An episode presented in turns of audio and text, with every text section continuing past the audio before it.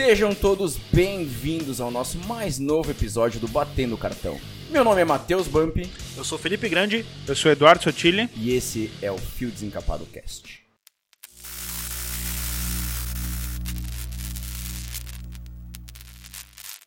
Hoje falaremos sobre a profissão de chefe de cozinha e com a gente, ele que é chefe há vinte anos, tem experiência nacional e internacional e também é um biker. Hoje com a gente para explicar a relação entre moto e cozinha, Ciso Baleiro. E aí galera, beleza? Estamos aí. Ciso, antes de entrar mais a fundo em tudo que a gente vai entrar, vamos fazer uma experiência sensorial. Quando a gente fala em cozinha, comida, aroma, gostos, quais são tuas lembranças mais antigas e primordiais?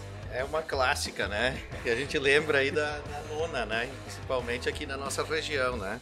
Polenta brustolada, né? Aquele cheirinho do vinagre, né, do tchodo, pão assado no, no forno a lenha. Acredito que sejam essas, né, as principais aí que vem de cara. Então deixa eu, deixa eu já encaminhar uma aqui rapidinho. Alguns programas atrás aí, se o pessoal não ouviu, a gente fez um top cinco de comidas, né? Se tu tivesse que escolher, tu tá na, no corredor da morte e tu precisa escolher a tua última refeição, seja o que for, eles vão te servir. O que que seria? Ah, a gente, Nossa, claro, a gente Sotile puxou... já chegou quebrando, né? A gente puxou comida de família e tal, né? O Grande pegou churrasco de um tio, uma coisa de outra, foi é. juntando. Eu peguei uma comida que minha mãe fazia quando eu era pequeno e tal, a gente fez isso aí. E tu? O Sotile queria a comida do tio dele. É uma lembrança de infância muito presente. É. O Diego, professor de balé dele, faz, dava uma, parece dar uma comida boa também. É, ele é. Cara, eu acho que se fosse a última, ia ter que festejar, né? Ia ser festejado isso, e nada melhor que um churrascão. É a comida da, da, do festejo. É. Como bom gaúcho, né? É. Ciso, então vamos entrar realmente na profissão. A Linara mandou pra gente aqui, qual foi o teu primeiro contato com a cozinha? Que dia que tu decidiu, cara, é isso que eu quero fazer pra minha vida?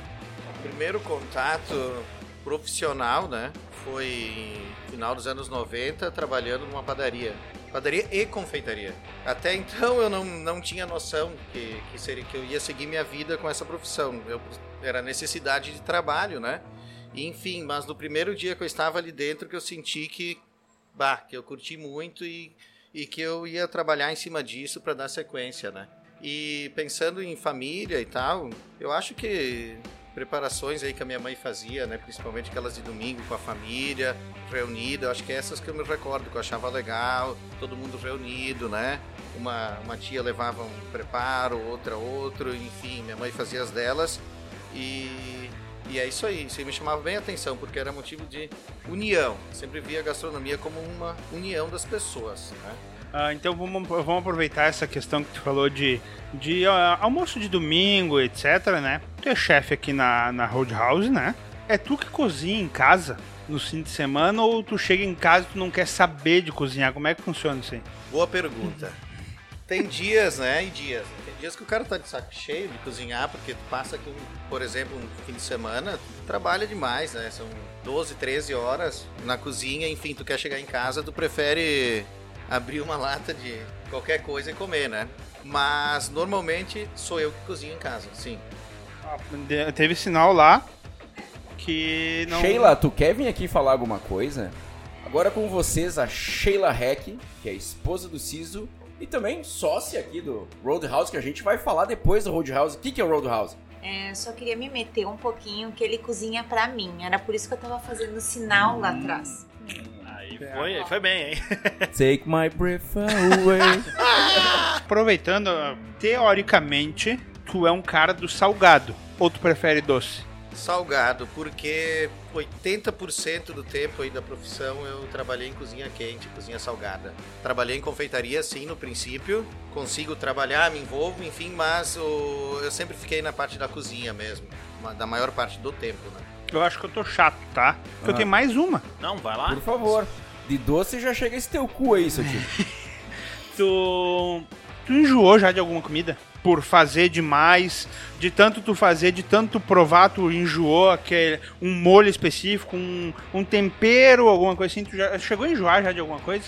Eu acho que o que acontece, a gente pode enjoar no dia, né? De tanto preparar pastas e risotos, e, enfim, citando um exemplo, né? Tu vai estar enjoado, tu não vai querer ver aquilo, aquilo, mas virou o dia, já era, tu vai de novo e come, enfim, trabalha em cima e, tu sabe e não que tem eu, erro. Sabe que eu tive uma conversa com, com o Ciso esses tempos e ele falou que às vezes tu vai estar trabalhando e tu vai ficar o dia inteiro cozinhando massa para mil pessoas. E tu vai ficar só cozinhando massa, cozinhando. E eu pedi pro Ciso, cara, isso não te enjoa? Ele falou, cara, não, tu, tu vai te aprimorando na arte, né? Uh, não, a gente sabe, Ciso, que a gente até comentou antes sobre churrasco e tal, né? Pegando como exemplo, né? É que o homem na churrasqueira é o mais próximo de um rei. O que que eu te pergunto, cara? Te incomoda muito ou tu já tem até um jogo de cintura até por trabalhar com isso? Quando vem o, o cara que te incomodar no, na comida que tu tá fazendo, pra família mesmo, por exemplo. Pô, almoço de domingo, tu é o cara responsável. Aí fica aquele cunhado chato dizendo, ah, mas isso aqui tem que assar mais, isso aqui tem que assar menos. Isso aí te incomoda ainda muito ou tu já meio que releva mais assim, cara? Não, não, bem tranquilo. Eu, eu até brinco com as pessoas, eu não, não tenho problema nenhum com isso. E, enfim, aí a gente tá aí sempre, né... aprendendo e aprimorando, né? Sim. Daqui a pouco esse meu cunhado vai me ensinar alguma coisa, né? É. Então, dificilmente, deixo, mas... Não... mas não tem problema nenhum. Eu sou bem brincalhão, eu curto estar tá conversando com as pessoas e tal, enfim, tudo é válido. Eu acho que até meio... Eu, eu vejo pelo meu padrinho, assim, que ele que é o responsável pelo churrasco da família, assim, cara. Eu vejo que até meio que terapêutico pra ele, assim, cara. É claro que como ele não é um... profissional da cozinha, de repente é diferente do que pratica e trabalha todo dia com isso, né? Mas acho que tem um pouco dessa questão de ser um... mais do que uma profissão, também um... de certa forma, um, um prazer mesmo que tu tenha, né? Com certeza. Acima de tudo, é o prazer, o amor pela, pela profissão, né? Pela gastronomia em geral, independente da profissão que for, né? Sim. Primeiro vem essa paixão, esse amor. Depois... o profissional, porque se tu não tiver esse lado, cara, independente do que tu fizer, não, não vai dar certo. Certo. Até essa questão de tu falar, que tu falou do, do chato no, no churrasco, etcétera. O, até o chato tem algo pra ensinar pra gente. A não ser chato com os outros. É, não ser chato. Tu não repetindo ele já é, já é alguma coisa. Né? É isso aí. Ciso, tu tinha alguma segunda opção de carreira que tu queria seguir? Não tinha, porque eu comecei, como expliquei anteriormente, eu comecei o trabalho por necessidade. Entrei numa confeitaria, né?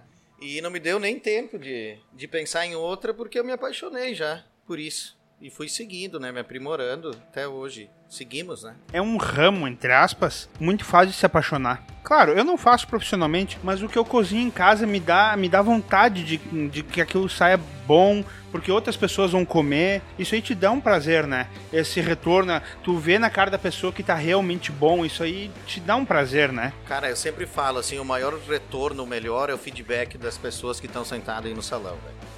Assim, ó, não tem grana que pague isso. Tu, tu receber um feedback positivo, os caras, ah, tu vê o cara brilhando o olho quando tu larga o prato, né? Tu, tu, tu, primeiramente a pessoa, né, vai comer com os olhos.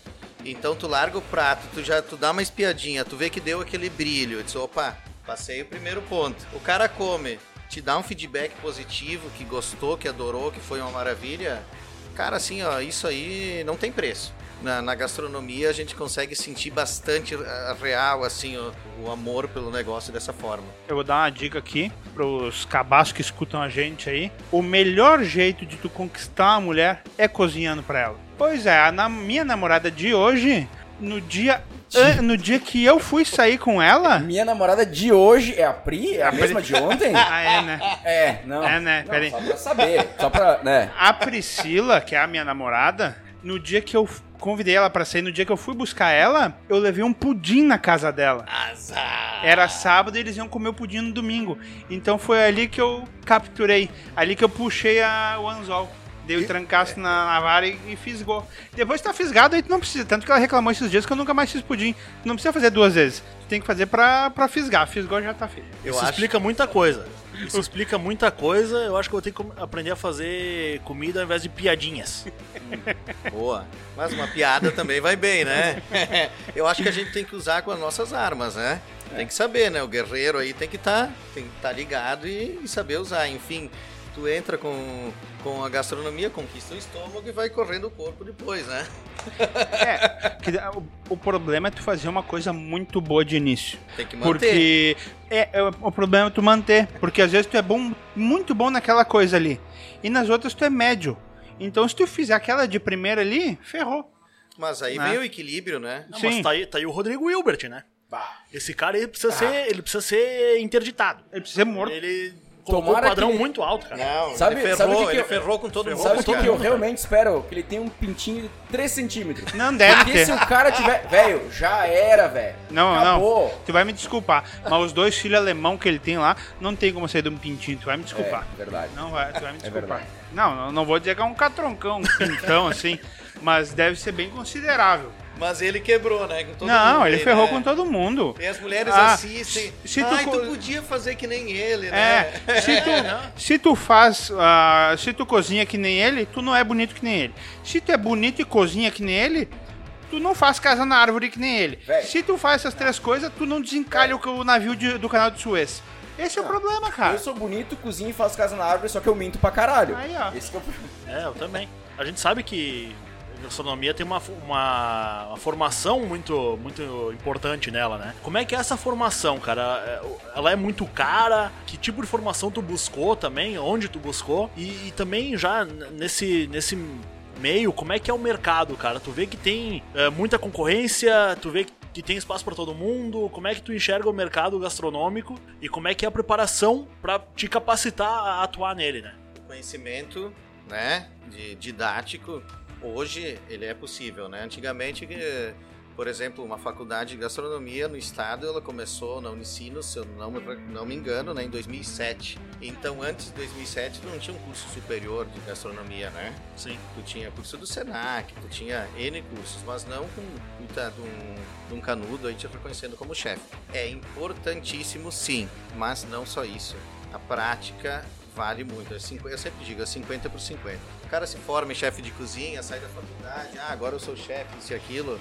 O índice é muito alto de desistência, porque as pessoas, quando elas encaram uma cozinha de verdade, fora do mundo da fantasia, né, que é um MasterChef, a faculdade e tal, eu digo os eventos, né, eu não tô querendo discordar com o ensinamento deles, jamais, né, eu acho que precisa sim, mas... O mundo, a vida aqui fora é bem diferente, é, são doze a catorze horas diariamente trabalhando, dentro de uma cozinha, lavando o chão, lavando o prato, né? Tu, mais que tu saia formado, tu não vai estar à frente de uma equipe de cara, tu tem que conquistar o teu trabalho também ali, né, em campo. Sim. Então, voltando ali, o que acontece? As pessoas, muitas desistem, né, porque acham que era uma coisa e é outra. cinquenta por cento didático, independente se é com intercâmbio, se é com curso do Senac, se é na faculdade, mas os cinquenta por cento outros tem que ser em campo, cara. Dentro de um hotel, um hotel é uma escola, né? Tu serve café, almoço, janta, N preparações, né? Todos os tipos de evento. Eu acho que essa é uma escola boa para quem sai da faculdade ou de um outro curso. Então tu une tudo isso, anos de, de, de prática, de cozinha, de dentro, tu se torna um chefe, né? Na frente de uma equipe. Sim, aquela questão de, que nem diz os antigos, de aliar a prática à gramática, né? Não é... Exatamente, exatamente. Aconteceu assim, ó, situações de... Ah, agora me, me formei na faculdade e tal, sou chefe. Aí o cara entra na cozinha, o head chef lá vai começar a mandar ele fazer as coisas básicas. Essa pessoa, não, eu não faço porque... Não, acho que sim, tem sim. uma escadinha dentro da profissão também, né? É, isso, mas... inclusive, era essa a minha, minha próxima pergunta, né? Como é que é a, a entrada no mercado mesmo? Tu não vai entrar como chefe do maior restaurante da cidade, né? Tu, tu tem essa, esse caminho a galgar, né? Tem esse caminho, é isso aí. Não, não, não tem, é assim, não tem atalho. Não existe atalho dentro dessa profissão. Ou tu passa por todos, ou tu desiste, porque não tem, né? Mas acontece de pessoas que também abrem seu próprio restaurante, né? Aí é outra situação, né? Tu tá Sim. na frente do teu restaurante, faz como tu acha que seja melhor para você.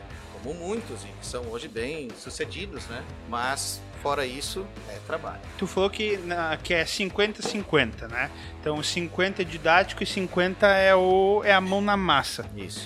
Mas nesses cinquenta da mão na massa, não tem uma porcentagem que é a, a mão do cara, o dom dele? Tem com gente certeza. Que nasce com, a, com esse negócio na, na pessoa, né? Com certeza, com certeza. Esse que vai se destacar dos demais. Tu tem que, tem que se apaixonar pelo negócio e não levar como um trabalho que tu vai bater o cartão às oito, às dezesseis. Tem que se apaixonar, se envolver, automaticamente as coisas vão acontecendo, tu vai se destacando, né? Tu vai buscando mais.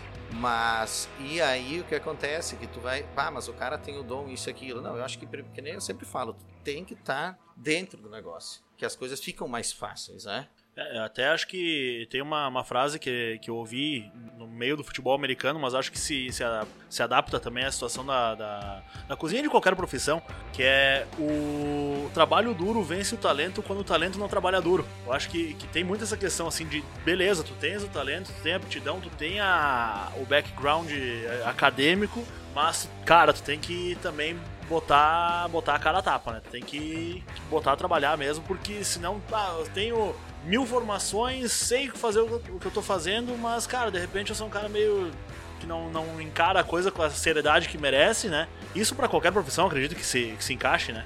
Acontece, sim, verdade. É um desperdício, né? Porque, putz, o cara aí tem, tem o dom, isso e aquilo, e às vezes não tem, não, não quer estar dentro de um, de um local de trabalho por tantas horas. E isso é cansativo, com certeza é, né? Não, não, não, não vou dizer que não. Mas quando tu busca e tu quer se destacar, tu quer chegar head chef, tu quer comandar uma equipe dentro de um mega restaurante, tu vai buscar, tu vai, tu vai atropelar isso aí tudo.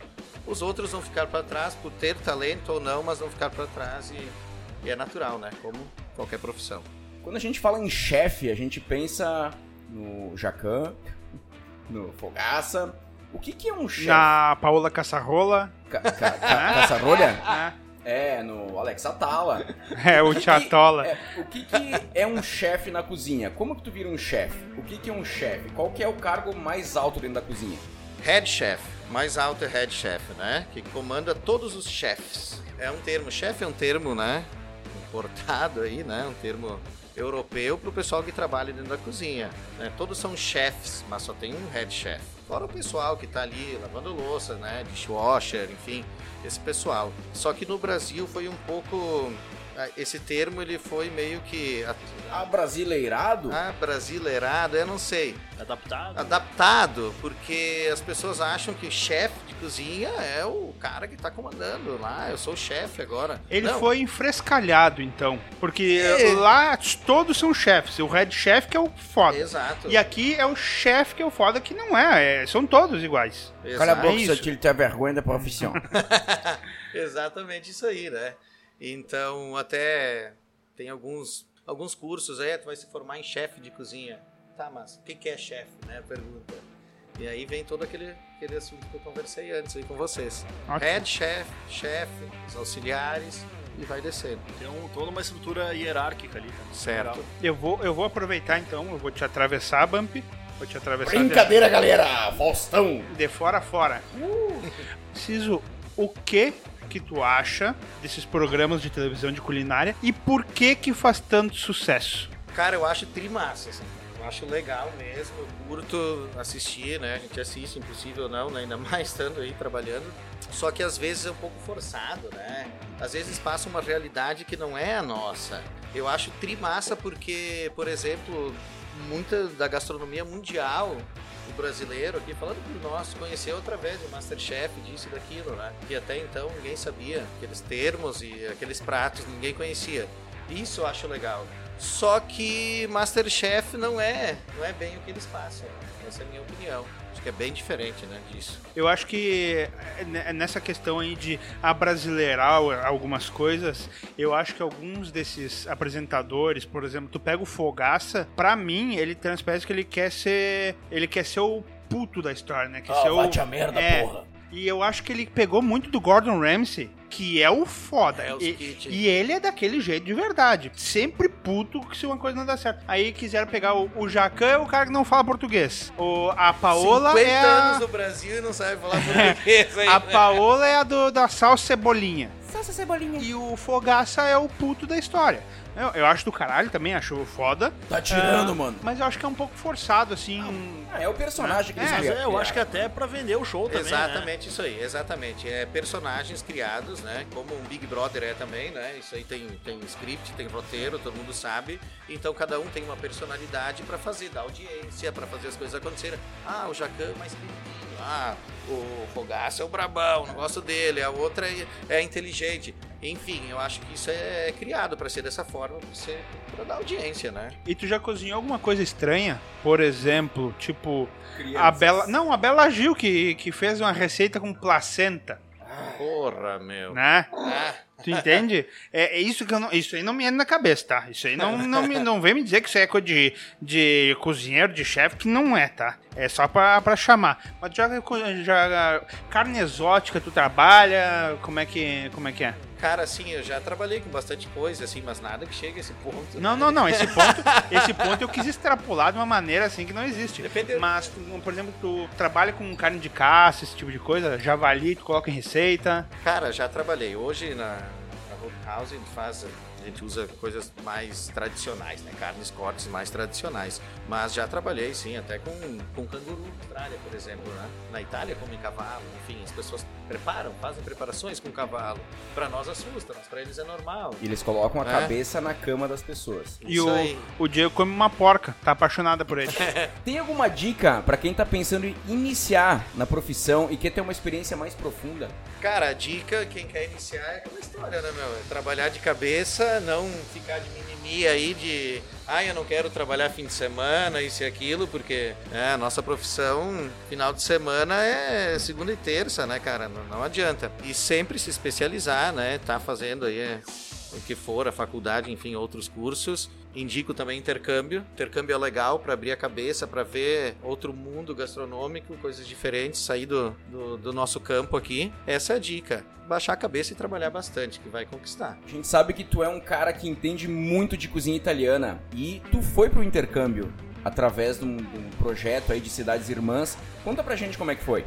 É, isso aconteceu em dois mil e onze, né? Bento Gonçalves, Cidade Irmã de... Rovereto, Ronchengo Terme, eu não lembro de qual das duas cidades, né? Mas era uma troca de, de conhecimento, de profissionais, né? A nossa cidade, eu sou Bento Gonçalves, então, né? Mandava profissionais para lá, da mesma forma eles mandavam para cá. E foi bem legal, foi uma experiência única, a primeira vez que eu, que eu pisei fora do país, né? Fora o Paraguai. E com vinte e sete anos, que eu também nem acreditava que eu ia estar na, na Itália com essa idade. Imaginava, mas não dessa forma. Aconteceu tudo meio que de, meio rápido e, enfim, fomos. Foi extremamente interessante, foi porque o pessoal lá, eles não queriam que a gente conhecesse só a gastronomia deles, mas toda a região, todo o sistema de trabalho, né? Desde o interior até a indústria, para sair de lá realmente com uma visão daquela região deles, que era o norte, né, o Trento, para espalhar para o mundo como é que eles são lá. Né? O assim, italiano é bem bairrista, né? Tipo, com queijo parmesão, massa bolonhesa, né? Bolonha, eles têm uma coisa muito, né? Total, total, cara. Assim, eles procuram preparar... Isso, eles focaram muito, né? Nessa situação de tu dar valor, valorizar o teu produto local, regional. Por que que eles produzem, por exemplo, né? Produzem um queijo no norte. Por que que eles vão pegar um queijo do sul para fazer um prato no restaurante lá deles? Não, eles vão valorizar a produção deles. Esse é, o, é o, a economia girando na própria região e fortalecendo. Inclusive tem até a questão do, do queijo parmesão, o parmigiano-regiano, né? Para ser um, um original parmigiano-regiano, cara, tem que ser das vacas tais, que come da pasto montanha, tal, que come tal pasto, meu... temperatura... Grana padano? É. O Candon trouxe as vacas lá, não sei de onde. É, é o, é o mesmo sistema. Tem que ser tal vaca que, que come tal pasto, que bebe tal água. É, e ele... que eles têm denominação de origem controlada, é, né? O D O C. E se tu for ver, tá escrito tipo grana, não é o grana padano. Exatamente. Não é o, é o lá da... O grana padano tem pouquíssimos que, que fazem o original mesmo, o que é o que tem o selo, né? Que tem o selo, exatamente. É como o champanhe, né? Sim. Sim. E deixa eu te pedir, Ciso, a gente sabe que o Brasil tem uma culinária muito rica, né? E que a gente também uh, adapta muita coisa da culinária internacional, né? Vamos pegar um exemplo básico de pizza, né? Tu morou na Itália, cara, pizza são... quinze sabores no máximo, né? Não tem isso, muito, né? Isso, isso. Aqui muita berinjela, tem... melanzane. É, aqui, aqui a gente tem, sei lá, cara, mais de, sei lá, não sei nem dizer trocentas, que número, né? É. E, e tu acha isso uma coisa interessante, que tu inclusive teve a oportunidade de aprender em... no teu intercâmbio, assim, eles fazem a massa de tal jeito assim, mas eu acho que pro Brasil, uh, eu adaptando uma mínima coisinha aqui vai, vai vender mais, vai ser, vai ser mais atraente pro público. Como é que funciona essa questão? Boa, boa pergunta. Eu, eu curto as pizzas italianas, eu amo elas, só que tem muita berinjela, velho. Tem muita pizza com berinjela, cara, assim, ou então cinquenta por cento que eu, que eu como mesmo. Pelo menos quando eu fiz meu intercâmbio, né, tal, por lá foi essa sensação que eu tive. A massa é sensacional, os caras têm quantos mil anos aí, né, na nossa frente. Só que, que nem tu falou, são quinze sabores, ok. Questão do Brasil com pizzas. Acho que é trimassa também essa questão de nós aqui estarmos inventando pizza, fazendo pizza de estrogonofe, pizza disso e daquilo, só que tem limite. Né? Tá louco, cara. Tem coisa que tu vê aí que não precisa nem ser um italiano chorar. Acho que nós choramos, né? Pizza de coxinha. Uma pizza lá, de velho. Feijão, pizza de... Aí que tu falaste da, da questão da, da adaptação, né? Da, das receitas. Eu produzo limoncello, que eu aprendi. Aprendi na Itália. Né? Uma receita nesse intercâmbio. Só que o paladar do italiano pro limoncello é diferente do nosso paladar. É super alcoólico e super doce. É uma bebida digestiva. Bastante álcool, bastante açúcar, né? Pós-refeição pra te deixar legal. Só que aqui pra nós não dá certo. Porque como é que tu vai vender uma garrafa de limoncello que a pessoa vai tomar cinquenta mililitros, vai queimar a boca dela e diz, oh, é bom, mas é forte. Tu vai vender uma a cada... dois anos? Sim, sim. Não, então o que, que eu fiz? Eu adaptei essa receita pro nosso paladar, para ser atraente, para ser gostoso. Tu tá degustando algo bom, uhum. né? Não tomando álcool puro, que, que essa era a ideia das pessoas quando eu fazia aquela receita, que era álcool puro. Então eu adaptei legal, né? As pessoas conhecem, as pessoas compram, as pessoas elogiam. Mas se eu seguisse com aquela receita, não ia dar certo. Da mesma forma na Itália. Se tu levar uma pizza das nossas pra lá, os caras... É, declaram declaram guerra no Brasil. Mas aqui vende, aqui é bom. E nós estamos no Brasil. Sim. Então eu consigo ter essa visão, entendeu? De região. É, e não é questão mas... nem, nem de certo ou errado, é questão de, de... Exatamente, não é certo ou errado, mas eu respeito sempre a original. Sim. Sempre, com o maior respeito. Mas, é que a gente foi... Né? Uh... povoado por muitos tipos de povos diferentes, né? Então, tipo, aqui uh, em Caxias, onde é que a gente mora, é italiano. Mas ali onde é que o Ciso mora é alemão, que é Nova Petrópolis. Então, tipo, já ali já muda tudo. A gente tava conversando, né, Ciso? É outro cara, uma mundo. Diferença de, de vinte, trinta quilômetros, cara, é total. É diferente, é. assim, é, é uma fronteira. Eu só queria dar uma dica pra quem tá ouvindo a gente. Quando for pro, pro Guarujá, lá onde o Chaves passou... As férias, quando não era em Acapulco, era Guarujá, né? Guarujá. E, onde o, e onde o Lula tinha um triplex. Isso.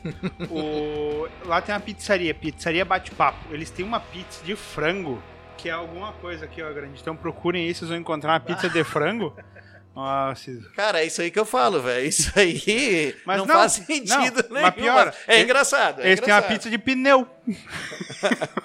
Caralho. Então, procurem pizzaria bate-papo, vocês vão achar maravilhosa, maravilhosas as pizzas que eles fazem ali. Não, mas eu acho que tu tocou num, num assunto muito interessante, Ciso, que é a questão de tu ter o respeito ao original, né? Isso em inúmeras coisas, né? Mas também ter a inovação, a própria mudança, mas também não chutar o balde, né, cara? Tem que ter um... Não, não. Tem que ter um limite, tem né? Tem limite, né? É. Cara, antes da gente de entrar no assunto de motociclismo propriamente dito, tem uma pergunta bastante técnica do meu amigo Ricardo Gil, cara que veio de Cazuza Ferreira pro mundo. E agora tá morando na Carolina do Norte. Ah, Carolina. Acho que ele deu uma, uma, uma crescida boa. Não, é, ou, ou, ou uma piorada, né? Ah, depende do ponto de vista. Depende do ponto de vista. No meu ponto de vista foi bem. E ele pediu, cara, uma coisa bem simples e direta. Temperos que tu indica pra carne de porco. Antes do Ciso falar um troço que é, vai falar a coisa certa, né? Certeza. Eu vou falar o, o que eu penso. Sal fino, larga no espeto, assa, tira, queijo mussarela ralado em cima e limão. Pra mim é isso aí. E deu. O tchan -tchan. Agora, agora o Ciso vai falar de verdade o que, o que que vai bem com o porco. A palavra do profissional. Cara, eu tenho um... Um segredinho de cozinha aí que eu acho que depois vai, vai me questionar. Eu uso um, um sal temperado, né? Que isso eu aprendi com as veteranas, as tias da cozinha, né? A preparação, então, eu tenho pra carne de gado e pra carne branca, né? O nome disso é rub, não é? Rub. Rub, né? Sim. Cara, é sal, alho, tomilho, alecrim e se tu quer fazer uma marinada com limão, vinho branco. É isso aí. Nada de muito, muito Nada segredo. Nada de pimenta, né? Vou dar uma dica aí, vou falar a marca, que sabe que quiser pagar, né? Gramberg. Tem umas linguiças foda. É sério? Ele, é de, é de essa, essa é velha, né? Não, não, pior que é sério. É de Galópolis ali, é bom pra caramba. Pior que é sério. Eles fizeram até umas, umas agora com figo, com queijo, com pimenta biquinho. Ó, dica, linguiça Gramberg. E pimenta biquinho. E a de queijo é maravilhosa, as, as duas. E tem a de figo também, que dá um agridoce. Bah. Inclusive, curto, inclusive é, a Gramberg ali de, de Galópolis, eu conheço o dono, que é o querido Gabriel Cirto ali, que será convidado, eu vou passar esse programa pra ele, e será convidado pra, pra nos dar uma entrevista também. Não, isso é, é interessante, porque eu quero saber como é que pega o porco, tira o porco e põe na linguiça. É isso que eu quero saber, como é que é esse processo. E uma outra pergunta, tu gosta de linguiça de porco, Bampi? Quatro dias que eu não tomo banho. Dizem que do porco só não se aproveita o berro. Ciso, como que o motociclismo apareceu na tua vida? Isso aí é o seguinte, cara. Eu, desde criança, assisti os filmes, né? Acredito que não só eu, muitas pessoas. Filmes de gangue, de motociclistas, de biker, disso e daquilo. E sempre me chamou a atenção. E eu pensava, bah, cara, quando eu crescer, eu quero ter uma moto, eu quero ser que nem esses caras aí, né? E aí surgiu, né, dessa forma. Claro, quando eu tive a idade, e nem tanta, né? Com catorze, quinze anos, eu tava andando aí com moto, né? E tô aí até hoje, né? É que nem dá pra notar que ele gosta de moto aqui na Roadhouse, né? Tem um quadro do Easy Rider, tem moto do Terminator por tudo que é lado, né? Tem o quadro da Priscila, Rainha do Deserto. Mas é que liga com o Mad Max dois, que foi no deserto também, então liga uma ah, coisa com a outra, tem tudo a ver. Mas tudo esse ver. É pra ti, Matheus. Ah, esse é homenagem, é. Esse aí é comprado, foi comprado depois que tu começou a frequentar é. aqui. Ele viu na tua alma. Mas tu vê Ciso, essa questão aí de, dos filmes e tal, cara, vai um pouco de encontro que a gente falou antes até do, dos programas de culinária, né? Tem aquela, como é que diz, eles vendem aquele personagem, aquela coisa toda, que na realidade não é bem assim, exatamente, né? Harley Davidson. É, mas que, cara, é uma coisa que atrai, né? Exatamente. Não tem como dizer, né? É uma coisa, é o... Como é que diz? É a propaganda, né? É isso. Opa. Aí. Ciso, como que o motociclismo se fundiu com a cozinha? O motociclismo se fundiu, né, no meu caso, com a cozinha agora, né? Com a Roadhouse. Eu, nós decidimos abrir um...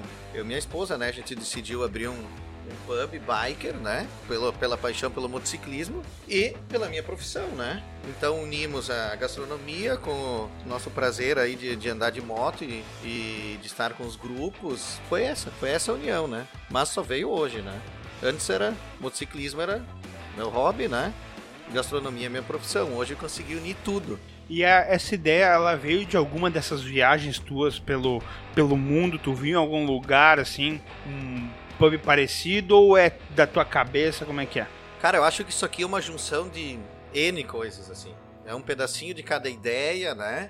E das andanças, sim, claro. Do cinema também, claro, até o nome, né? Roadhouse, Patrick Swayze, que não, não, não é um bar de motociclista, mas é um bar legal. E então juntou tudo isso aí, né? As ideias da Sheila também e saiu o bar. Se fosse juntar as ideias do Sotile, ia ser tipo um prostíbulo de travesti com biqueira de crack. Não, mas pera, hein? Uma dúvida. Ali tem uma... Bem em cima da, da entrada da cozinha tem uma T V. Tu já passou nessa T V aí o filme Um Drink no Inferno? Não. E qual a tua opinião sobre esse filme? Trimassa. Aí, ó, chupa oil, Bump! Cara... Tarantino chupa rola. Eu acho que é o melhor filme do Tarantino, desculpem aí quem gosta do, do Pulp Fiction e tal, e os demais, mas esse filme, cara, é uma Boa. doideira, mas é legal. Eu, eu, eu já fui jovem, muito louco, cara, ele tava trimassa o filme, ele chegou num ponto e ele disse, vou fumar crack e vou continuar gravando. É o momento que o cara entra no bar e o que acontece lá dentro, pra mim, não tem explicação. Que acontece é que lá, é fica que lá, né? Inglórios, é, não, Bastardos Inglórios é dele. Tu também. Não vai falar, ninguém vai falar mal de Bastardos Inglórios nessa é. mesa aqui. Cara, o Hitler não morreu assim daquele jeito lá no cinema. Não importa, é... Cara, é, é, é licença poética. Não, licença poética. É, é. O Hitler, todo, todo mundo sabe Assista... que o Hitler morreu na Argentina. É, ele não morreu, aí que tá. É que tá. Ele veio morrer aqui na Argentina. Não, nem sabemos se morreu, quando vê tá aí. Não, tá sim, aí, sim. Na, na Argentina ele, já teria, ele não teria aguentado viver tanto tempo na Argentina. Mas tá louco, quem que aguenta na Argentina? Tá louco? Ninguém aguenta. Desculpem os argentinos aí que estão nos ouvindo. A Conte de Tomada é um clássico, tá? Pode ser um clássico B, mas é um clássico. Conta pra gente, Ciso, um pouquinho mais sobre o Roadhouse. esse lugar maravilhoso. Esse, esse local aqui, eu sempre falo, é a nossa cara, né? Ele não é simplesmente um bar que abriu aí, um pub pra quem tá ultimoto, isso e aquilo. Cara, é, é a nossa identidade. Desse tipo, decoração, isso e aquilo, isso aqui era o que a gente tinha em casa, né? Não é nada fake. As bebidas, o preparo, a gastronomia, né? Envolve todas essas emoções aqui e sair o quê? Pra tu dar o melhor pra quem tá aí na estrada, que pensa que nem a gente. E tanto é que o feedback do bar aí também tá sendo trimassa. O pessoal tá curtindo porque vê que é verdadeiro. Sim. Né? Aqui não tem, não tem nada... Sim, não é, não não é nada negócio... plástico, né? Digamos. Não, não, não, é, não, é, não, não. É o, é, o diver... é vocês mesmos, é, né? É a nossa cara, velho. O que eu sou a, a vida toda é o que eu tô aqui dentro, o que a gente tá vivendo. É isso aí. Quem conhece o Ciso vai chegar aqui e vai ver, pô, isso é o lugar do Ciso, isso é o lugar da Sheila, entendeu? É a cara deles. Não é um negócio assim, não é ah... oportunismo, abrir um bar de motociclistas, porque não tem nenhum bar aqui na uhum. região. E depois, não. ah, vou, vou fazer isso, aí vou atrás das coisas pra decorar. Não, tu já tinha em casa, então não, é, é, é aqui, aí, é, aqui são vocês. É tu chega aí, é e dá aí. de cara com o quadro do Lemmy. Não, tu chega, tu dá de cara com o dono do bar lá fora. O dono do bar, que é... é... Bolota. Vamos deixar uma foto do... Gerente Bolota. É o gerente, ele é o gerente. Uma coisa interessante, Ciso, porque teve um, um tempo atrás, um pouco tempo atrás, um boom de pub irlandês. Que de irlandês só tem o nome, né? Me certo. desculpa. É, aqui não, aqui tu vê que é, que é o teu, teu sentimento mesmo, né? Se não tem um McGregor batendo num velho, não, não é um Exatamente, todo se, mundo sabe disso. Se não tem um irlandês, não é. Pronto. Pô, não um basta, pra ter um pub irlandês não. tem que ter um irlandês. Pelo né? menos, um não. ruivo. Eu acho, eu acho legal a ideia, assim, é, que até dentro irlandês, daquilo que a gente falou... Irlandês. Não, eu até acho legal a ideia, uh, até porque a gente comentou antes, assim, de, de adaptar uma cultura, nossa, beleza, legal, mas dentro daquele limite que a gente colocou, né? Que tu vê, cara, que é uma coisa que é plástico, que é que não é verdadeiro, que o cara não tá sentindo aquilo, pelo menos eu, enquanto cliente, nos, nos que frequentei, não senti, sabe? Ciso, eu chego aqui com fome e eu peço pra tu me, me servir o que tu faz de melhor, o que que tu ia me servir? Não, fa- não fala tudo. Ah, qualquer coisa do cardápio. Não, eu quero que tu escolha um. O primeiro pra impressionar, assim, ó, daquele jeito. A sugestão do chefe, que é o nosso prato diário que a gente tem. Aí, óbvio. É, porque vai ser o meu melhor daquele dia. Não, é legal ser melhor naquele dia, porque é isso aí, cara. Às vezes... Tu... Porque aqui, ó, o que, que é a sugestão do chefe? É o prato do dia, né? Aí eu, eu não penso nisso anteriormente. A gente chega no, no bar e aí a gente... É a vibe daquele momento. O que, é que eu vou preparar? Obviamente, né? Tu tem uma, uma ideia, mas molhos, isso e aquilo, é o momento. Então, então vai ser o melhor do dia. Pode pedir. E agora então a pergunta dos nossos queridos ouvintes, mais precisamente do nosso Alexandre Vanin, o Ali Vanin, que é sensei de judô e ontem foi eleito vice-presidente da Federação Gaúcha de Judô. Então nossas palmas Nossa. aqui, o querido Ali. Fera, fera. Que nos deu uma verdadeira aula sobre judô no podcast que gravou conosco. Ele pergunta qual o tipo de comida que tu não gosta, mas que tu, cara, eu... cozinho bem. Cara, é difícil achar algo que eu não goste, né? Porque gosto de bucho, né? Gosto. Aí, ó. Gosto. Sim. Não, aí, ó. Mas tu não sabe se ele cozinha bucho? Cozinha também. Toma, né? Claro. Não sabia, cara. Não é difícil algo que eu não goste, né? É, porque de, de se comer, tu não... Se não gosta, tu não vai cozinhar, teoricamente, O Bump, né? o Bump tá muito beligerante hoje. É, eu acho não tô que... entendendo, vai ficar a pé. Eu não, sou meio a, alemão. Os chefes até cozinham. Né, o gosto pessoal deles não tem nada a ver com a, com a preparação, uhum, né? Uhum. Tem chefe que cozinha e não prova a comida. E aí tu fica, cara, como é que tu cozinha? Não, mas eu não gosto disso aí, eu não provo, eu já conheci. E Sim. sai certo de tanto que fez, de tantas vezes, né? Mas é, é arriscado. Mas eu não, não, não tenho algo... Calma, vou te falar, vou lá pra Tailândia comer comidas exóticas. Eu provei alguma coisa e não gostei, né? Mas eu não preparo isso também. Sim, sim. Mas das minhas preparações não... Curte umas coisas que tem lá na Tailândia, né? Tipo. Curto, tuas primas. E tudo da Colômbia aí, Bambi. Bom, ah, pelo já, menos já... a Tailândia já cortou, né? É. é. Não é sobre arrependimento, mas com a experiência que tu tem hoje, o que, que tu faria de diferente se tu pudesse voltar no tempo? Ok, eu acho que eu teria feito um intercâmbio um pouco mais, mais jovem, né? Pra ter, pra abrir a cabeça, né? Em todos os sentidos, né? Um pouco antes... para talvez oportunidades, né, anteriores e tal, que deixei escapar por não ter essa experiência, né. Até isso me levou a fazer o intercâmbio, né, porque eu via que só o conhecimento aí da, didático do Brasil e prático não, não, não bastava mais. As pessoas que estavam chegando, elas já estavam vindo mais fortes. Por um período, estava bom, mas eu senti que eu precisava mais e fui fazer um intercâmbio, né? Eu acho que eu deveria ter feito antes, então. Pelo menos uns sete ou oito anos antes, que ter, teria, talvez, oportunidades melhor quando a gastronomia realmente deu aquele boom, uhum, que foi a década passada, né? Sim. Acho que é isso. Ciso, se tu pudesse eliminar uma comida ou um tempero do mundo, o que que seria? Então, o, o que eu iria eliminar, o, toda, toda refeição preparada com frutos do mar.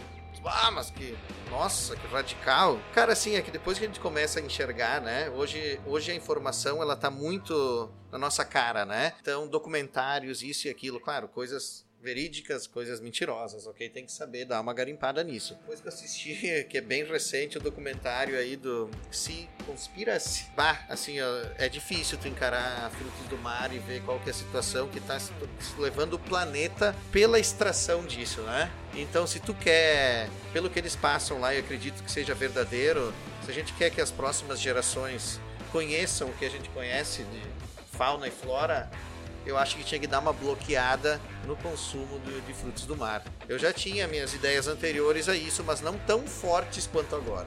Eu acho que jogou na cara o que está acontecendo e incomodaram muita gente e, e vai, alguma coisa vai ter que acontecer, porque é demais. Gosto de frutos do mar, adoro, só que vendo que, como é que eles, o que acontece com os mares através da extração, eu prefiro que as próximas gerações conheçam os peixes, né? Tanto até os oceanos, da forma que a gente vê hoje, do que não, não, não, isso não exista mais. Então eu iria eliminar toda essa parte aí de, de frutos do mar.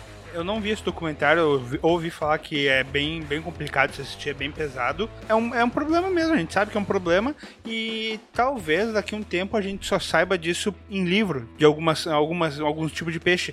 Inclusive eu queria agradecer o Bump, porque eu li vinte mil Léguas Submarinas e é um livro maravilhoso. Cara, é... Concordo. É de tem se que terminar de ler. É de se apavorar mas, a quantidade de detalhes que tem nesse livro. Ah, sabendo que quando que foi editado? mil oitocentos e setenta, cara, é bizarro. É um negócio muito... Sabe? Né? Hoje tu já... Não sei se tu tem tanta informação e ele escreveu isso aí lá atrás. Que livro maravilhoso. Muito obrigado por me indicar ele. Isso aí dá vontade de tu conhecer o fundo do mar. Por incrível que pareça, é sério.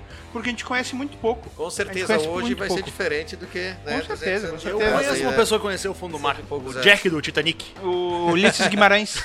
O que eu vou dar pro Sotile é o Brokeback Mountain. O Ulisses Guimarães tá conhecendo o fundo do mar. O Osama Bin Laden. Eu tenho uma suspeita da resposta, porque o senhor está me encarando, mas não sei se é essa a figura. Tu pergunta e tu diz. Eu sei a resposta. Se tu pudesse jantar com uma pessoa viva ou morta, qualquer pessoa, quem seria? Pera, diz. Seria o nosso amigo Ian Fraser Lemmy Kilmister? Seria a segunda opção, a primeira com meu pai. Ah, yeah.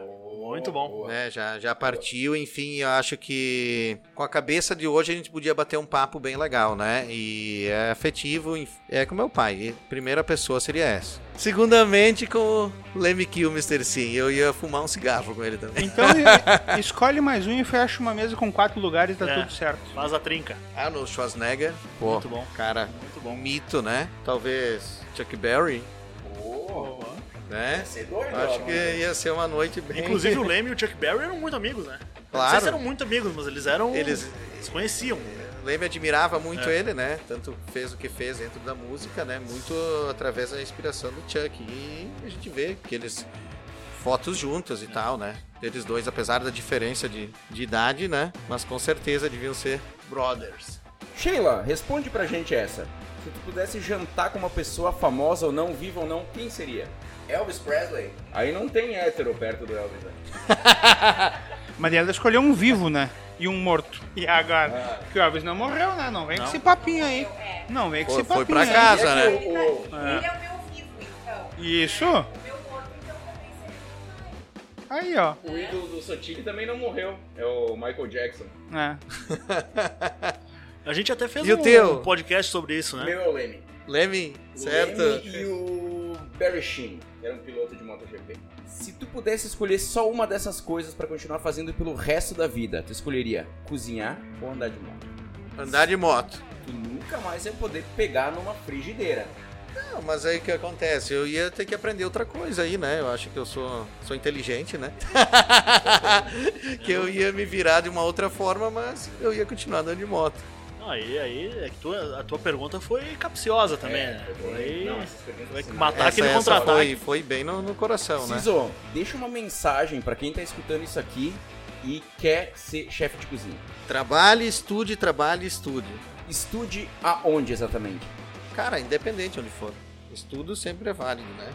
E se for um curso preparatório aí, se for um curso, enfim, de alguma escola ou na, na faculdade, um intercâmbio, no YouTube, assistindo MasterChef, mas esteja dentro, entendeu? Esteja com a cabeça naquilo. Tu sempre vai aprender. Com uma tia, uma nona, né? Tem que estar dentro, então tu vai sugar um pouquinho de cada um. Conta pra gente um pouquinho da tua experiência internacional nos hotéis. Internacional em hotéis eu não tenho. Eu tenho experiência internacional em restaurantes, restaurante regional na Nova Zelândia, né? Local, e um restaurante italiano na Austrália. E como é que é, cara? É muito... Como é que é a culinária em geral deles, assim? A, a Nova Zelândia, principalmente. A neozelandesa, né? Que tu trabalhou no restaurante local. Eu imagino que seja um troço meio diferente do nosso aqui. Meio demais, assim. Não sei se, se é uma ideia minha ou não. Cara, assim, eles têm muito da... Deve ter uma influência da, inglesa da, também, da, bem da grande. Influência inglesa, né? Os clássicos ingleses. E muito da gastronomia asiática, né? Sim. E aí eles misturam... E um pouquinho dos maores também, mas isso é mais o povo maori mesmo. Quem não é maori não, não come tanto essas preparações deles. Mas tipo o que que eles comem lá? Vindo da inglesa, né? Muita batata, né? Preparações com batatas, né? Fish and chips. Fish and chips. Também, com certeza.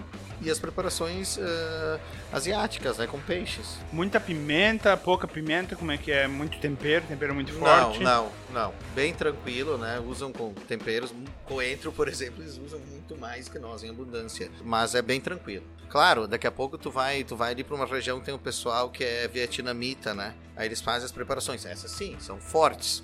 Mas no geral, não. Ciso, é. uh, qual é o horário de funcionamento aqui da Roadhouse? Onde é que a gente encontra? Dá uma, um panorama aí pra gente, aí pra quem tá ouvindo a gente, por favor. Bom, estamos localizados em Vila Cristina, Caxias do Sul, quilômetro cento e setenta e dois. Pra quem não sabe, não, não tá ligando, é na frente do famoso restaurante do João. João Puto. É isso aí, ah. Restaurante Massochini, churrascaria Massochini. E o nosso horário de atendimento é de quinta a domingo, né? Feriados também, só que na quinta-feira a gente abre a partir das quinze horas, né? E pro happy hour, aí pro pessoal que quiser descer, tomar um chopp, comer algo legal, até as vinte e uma horas. Sexta a gente abre período da manhã para almoço e janta, da mesma forma sábado e domingo. A gente tem uma história em conjunto aqui, porque o Grande conheceu um cara que correu no T T dele de man, e o Ciso morou na casa de um cara que correu no T T dele de man. Então eu vou pedir pro Ciso contar primeiro e depois Grande. Conta pra nós. Yes, sir. É o que acontece, eu não morei na casa, né? Foi um final de semana, sexta, sábado e domingo. E quando eu cheguei na, na Nova Zelândia, em Auckland, aí eu fui morar no interior, né? Matakana Village. E eu loquei, foi meio de sopetão, né? Eu loquei a, a casa, como casa não, né? Eram três cômodos. E só que essa casa lá na frente, esse, esse espaço tava, já estava reservado no final de semana. Então a proprietária da casa, o que ela fez? Ela me relocou. E como ela era uma pessoa muito conhecida ali na região, né? Tipo uma... uma líder ali deles, em Matakana Village, ela conseguiu me relocar na casa desse do Graham Crosby. Ela falou assim, mas Ciso, tu gosta de moto, isso e aquilo, né? Então, assim, eu vou te deixar na casa de um cara que tu vai gostar. Ele tem um monte de moto, ela falou bem assim, ele tem um monte de moto, ele faz exposição uma vez por ano aqui em Matakana. Tu vai curtir.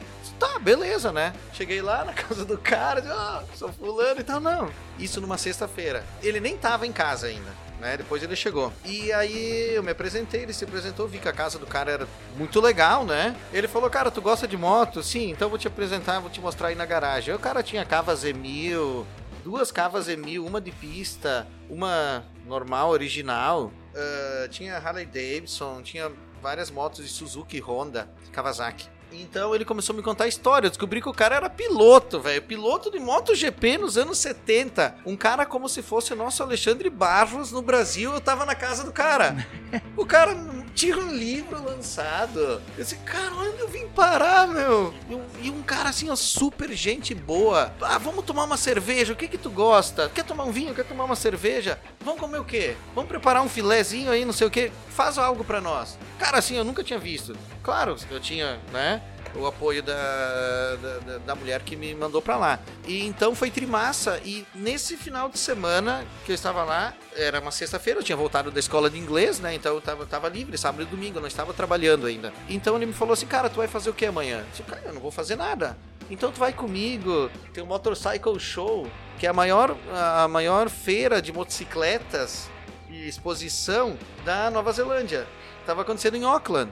Tu vem comigo que eu tô, tô expondo as minhas motos, porque ele, tá, ele tem uma oficina de customização hoje, eu tô expondo. Tu quer ir? Eu disse, claro, bora lá. Então eu fui. E aí eu tava tipo assim, eu tava muito grandão na feira com o cara. Só que a minha mente, não, não, mesmo sabendo quem ele era, não tinha noção do troço. Uhum, uhum. E aí chegavam os caras com os quadros, com o pôster dele na curva, quando ele corria pra pedir autógrafo. Ah. Eu, puta merda, tô com o cara aqui, que até então eu nem sabia quem era. Sim. Eu pesquisei, tu vai até no, no Wikipedia aí, tu vê, né, os pilotos, Nova Zelândia e tal, ele correu até oitenta e dois, se eu não me engano. E, ele fazia dupla com o pai do Valentino Rossi. O cara me contou que o Valentino Rossi era um bebê, uma criancinha nos boxes. E então, bah, cara, foi um final de semana, assim, é. muito louco. E aí eu fiz amizade com ele, eu ia de vez em quando, depois que eu voltei pra outra casa, eu ia visitar ele lá, me recebia super bem, um cara assim que, bah... E aí ele me contou também que ele correu na, na Island of Man, né? Ele correu e voltou. E voltou vivo pra me contar a história.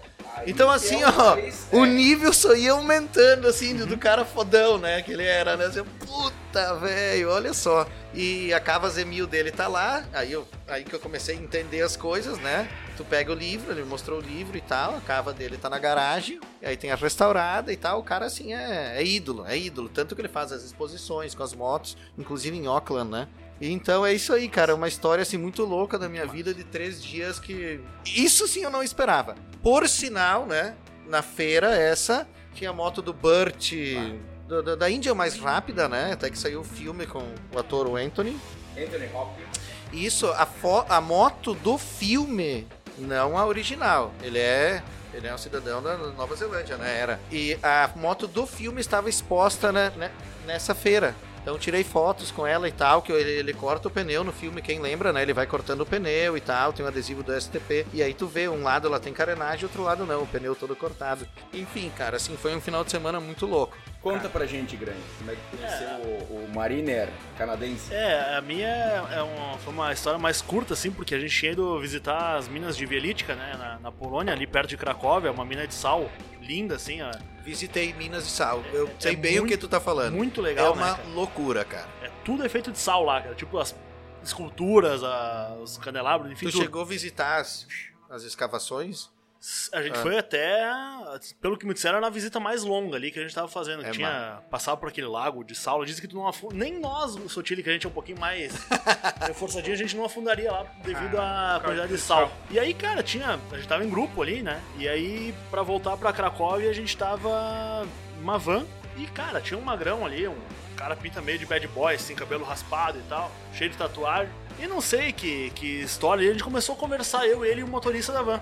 E conversa vai, conversa vem, descobri que o cara era um mariner canadense. Aí o cara tinha mil e uma histórias ali e tal, e entramos no assunto de moto. Cara, eu não, não entendo de moto, eu não, não convivo, né? Eu gosto, mas não é aquela... É uma coisa que faz parte do meu dia a dia. E aí eu lembrei que um amigo meu, o Júnior, o Júnior Zílio, ele... comentava muito que ele gostava de assistir a corrida da Ilha de Man. Eu, ah, corrida eu sei que tem aquela da Ilha de Man lá e tal, que é super perigosa e tal. E eu falei que esse meu amigo tinha o sonho de, de, de ver a... a tá presente, de tá presente, assistir. De participar ali, né, de, de assistir. Aí ele, ah, eu, eu fui pra Ilha de Man. Eu digo, ah, tu assistiu uma corrida lá? Não, velho, eu corri lá.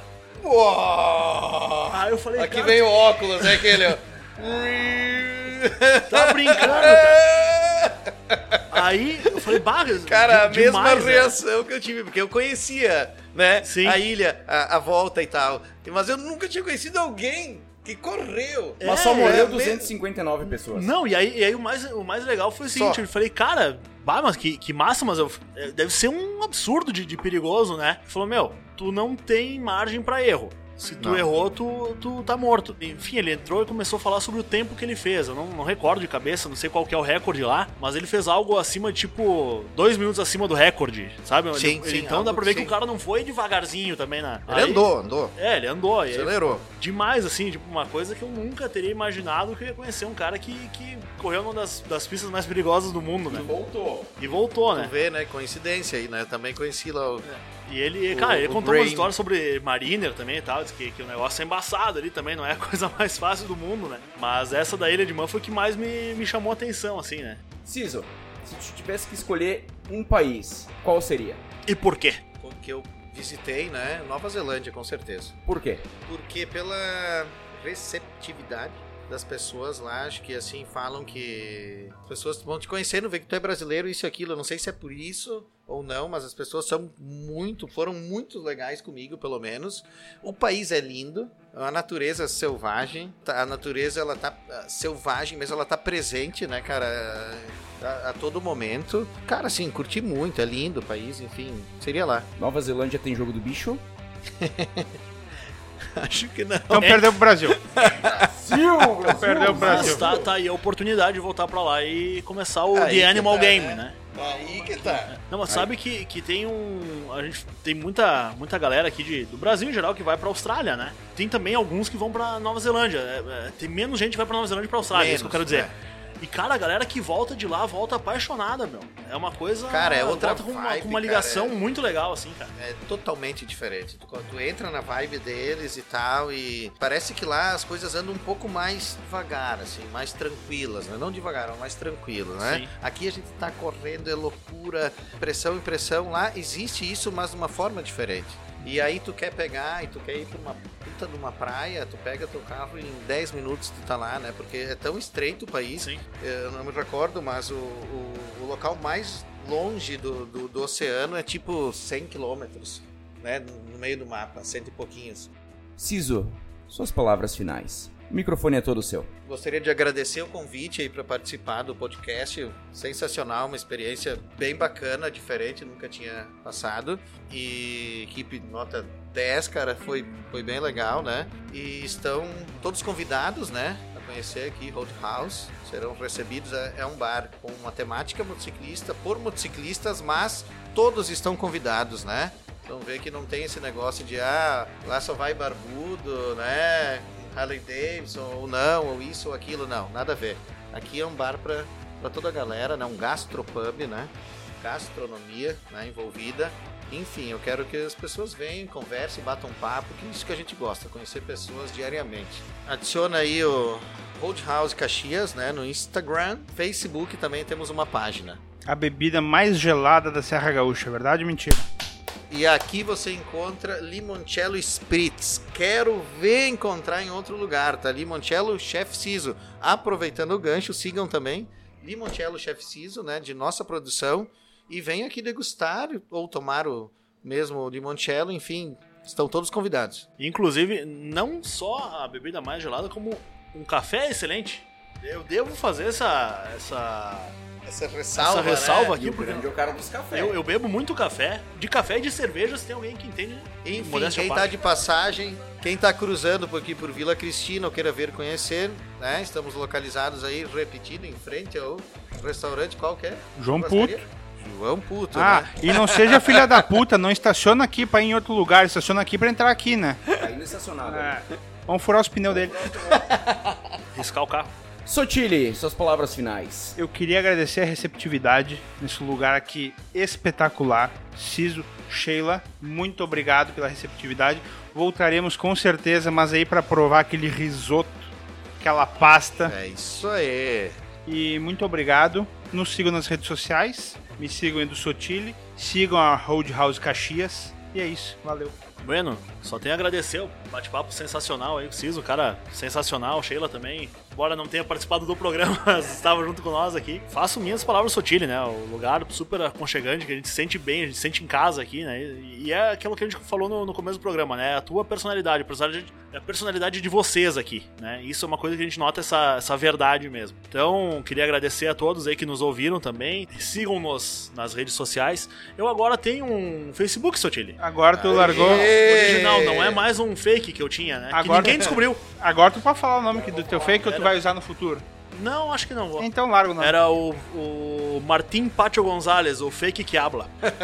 Mas agora eu tenho um Facebook, quem quiser me seguir lá, ou mesmo no, no Instagram, é F P Grande, ou Felipe Pisolato Grande no Facebook. Sigam-nos também o Filho Desencapado, a Roadhouse, todos nós, e surgiram-nos pautas e participem da nossa construção de pautas também, como foi feito hoje com várias perguntas que nós recebemos dos queridos ouvintes. Primeiramente, eu quero agradecer aos colegas de bancada pela companhia, a você que ouviu a gente até aqui e nossos apoiadores C T Pisos, P G Agropecuária, Start Invest Brasil e o pessoal da banda Passo Incerto. Siga a gente no Facebook, Instagram, arroba Fio Desencapado Oficial.